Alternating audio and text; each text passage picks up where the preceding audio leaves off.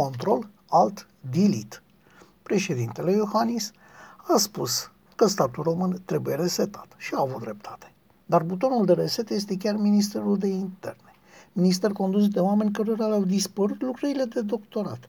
Așadar, butonul pare spart și inutilizabil. Ce este de făcut? Probabil că ar trebui să revenim la situația anilor 1870-1880, ani în care România a trimis masiv tineri la școli din străinătate în încercarea de a-și constitui grupul de cadre necesar administrării statului.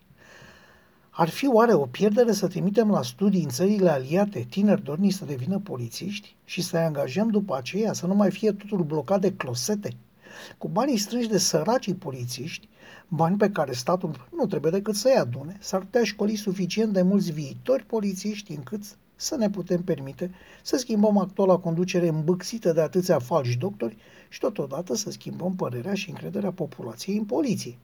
Următorul pas ar trebui să fie atacul asupra structurilor mafiote care au împânzit administrația în tot locul și eliminarea clanurilor care s-au autoproclamat necesare și imobile. Se poate face? Da, se poate.